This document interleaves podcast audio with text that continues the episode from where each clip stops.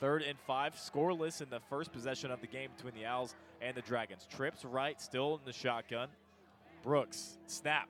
He looks right, scans, delivers, and bobbled around and taken away. Markeith Montgomery with the football. He's at the 10. 5.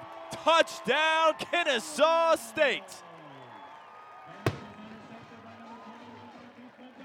On senior day, the all time interceptions leader gets another. And just like that, Butter does it again after the bobble from the wideout. Number 21 puts himself between the man and the ball and takes it away and puts it in the end zone for Kennesaw State for their first score of the afternoon.